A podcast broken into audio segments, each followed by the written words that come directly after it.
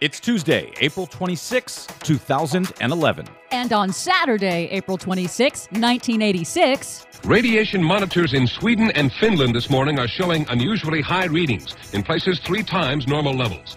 At the moment, the source of those emissions is a mystery, but speculation has arisen of a nuclear power plant accident inside the Soviet Union. 25 years since the Chernobyl nuclear disaster. Speaking of nuclear disasters, Fukushima, six weeks later. Fracking blowout in Pennsylvania, praying for rain in Texas, plus Speaker Boehner opens the door to eliminating oil subsidies. And his press spokesman then slams it shut.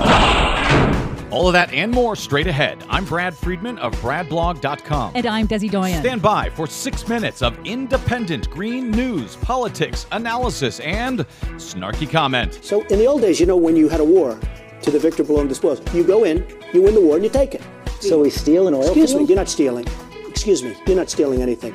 You're taking, we're reimbursing ourselves. You're taking, you're reimbursing, you're taking, you're reimbursing. Adam, Donald Trump, this is your Green News Report.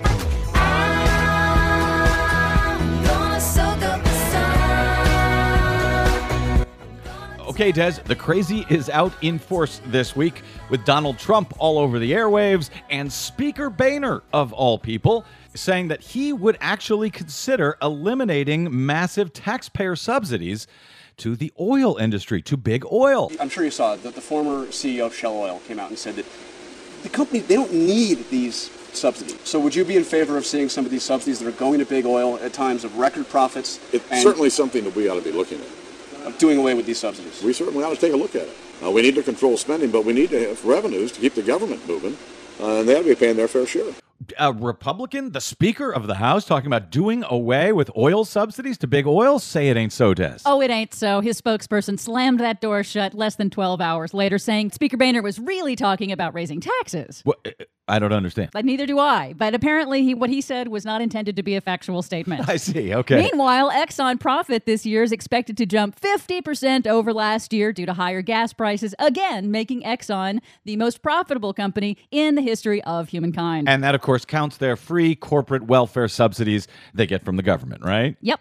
Okay. Pray for rain. That's the order of the Republican governor of Texas, Rick Perry, who called for three days of prayer to ask for oh, rain due to a record drought and historic wildfires that have burned over a million square miles of Texas. That's his solution to drought. Pray for rain. Yep, Perry is a vocal critic of federal spending and has requested federal funds and assistance to fight the fires. Heck of a job, Rick Perry. While Texas is burning, the Midwest, from Arkansas to Missouri, is getting hammered by yet another stretch of extreme storms. Last week, 45 people were killed in tornadoes in North Carolina. Over the weekend, a tornado severely damaged the St. Louis airport. Monday night, tornadoes killed at least seven in Arkansas, and CNN reports that levees have failed in a town near Kansas City due to flooding, with more rain forecast in the coming days. Didn't the scientists with the Intergovernmental Panel on Climate Change in 2007 warn everybody we would be seeing these more extreme weather events? Yes, they did. Isn't that the same report that the right wingers have been denying, calling a big hoax for the last uh, mm, five years since the 2007 report? Yes, it is. Okay, then. Hmm, I wonder which side I'm going to go with.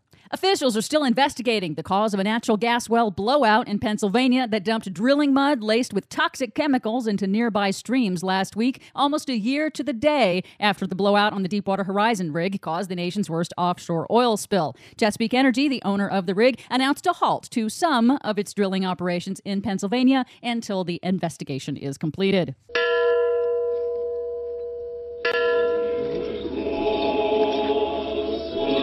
Hundreds gathered for memorial services on Tuesday to commemorate the world's worst nuclear accident. April 26th marks 25 years ago to the day that an explosion destroyed a nuclear reactor at Chernobyl in the former Soviet Union in what is now northern Ukraine. Workers at the Chernobyl power station were carrying out a test when a combination of human error and design flaws sparked several explosions, creating a radiation cloud that extended across Europe. Everyone within a 19 mile radius of the plant was evacuated, never to return. The full death toll from the accident remains controversial. The UN International Atomic Energy Agency says only 56 people were killed directly by radiation exposure from the accident, but the full death toll from the aftermath could be as high as 4 to 40,000. Researchers say that most of the cleanup workers were not measured for radiation at the time or tracked later, so there's simply not enough data to definitively link increases in cancer rates to the accident. And even that number is conservative. Some reports put the death toll as high as hundreds of thousands. Meanwhile, the nuclear nightmare is unchanged in Japan, and it's still likely months from resolution, six weeks after the twin catastrophes of a record earthquake and record tsunami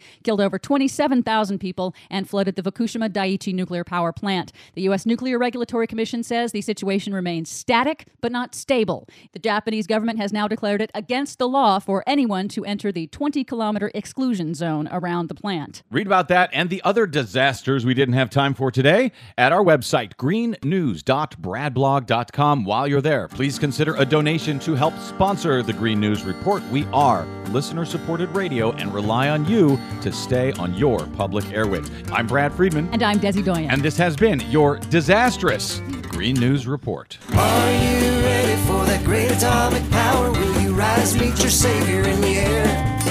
Will you shout, will you cry when that fire rates run high? Are you ready for that great atomic power?